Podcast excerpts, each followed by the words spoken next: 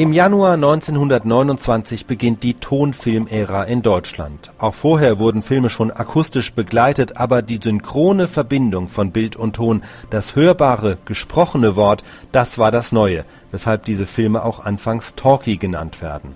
In den USA beginnt es 1927 mit der Uraufführung von The Jazz Singer.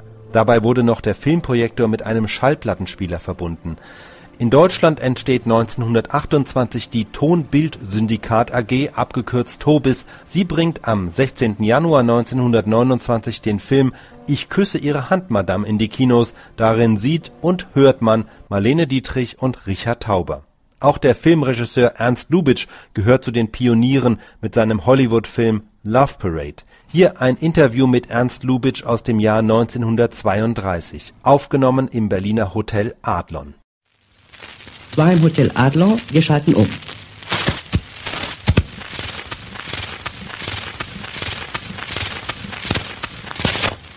Wir haben Sie heute kurz nach Ihrer Ankunft in Berlin an das Mikrofon der Berliner Funkstunde gebeten, um Ihnen das Schicksal zu bereiten, dem sich kein prominenter Besucher entziehen kann. Wir sind wissensdurstig und wir möchten Sie ausfragen.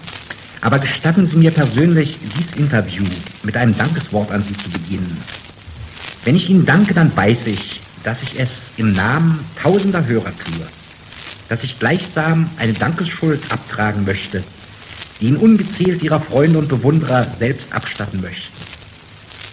Ihr gestriger Empfang und Ihr erster Tag in Ihrer Heimatstadt Berlin hat Ihnen bewiesen, dass Ihre Vaterstadt Sie nicht vergessen hat. Hier liegen die Anfänge ihres Erfolges.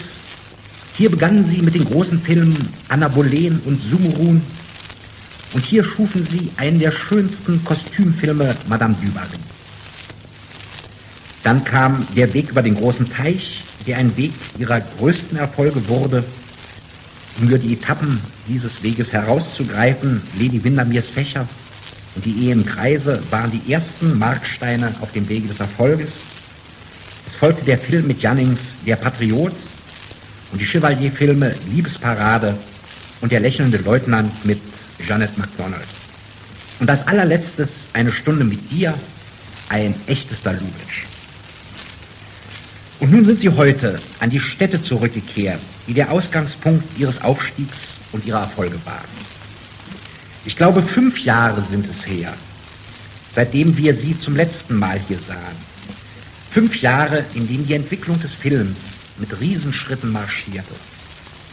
Sagen Sie uns, lieber Lubitsch, was sehen Sie als die eigentliche Quintessenz dieser Entwicklung?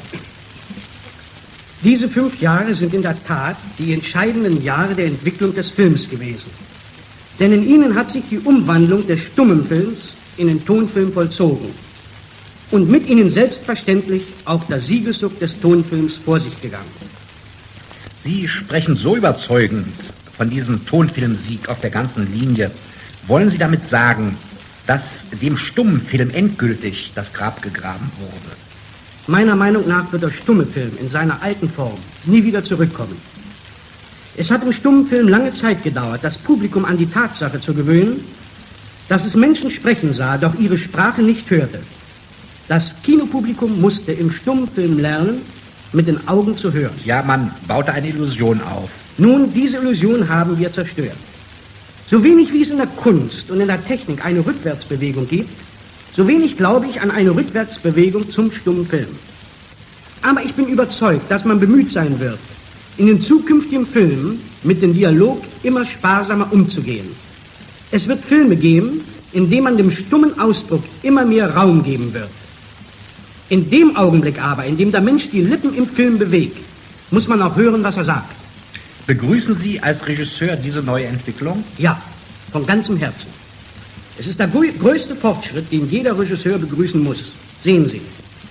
Der stumme Film war keine völlig in sich abgeschlossene Kunstgattung. Er musste Filmtitel zu Hilfe nehmen, wenn er eine Geschichte erzählen wollte. Dieser Titel war ein Fremdkörper, den der Tonfilm ausmerzte.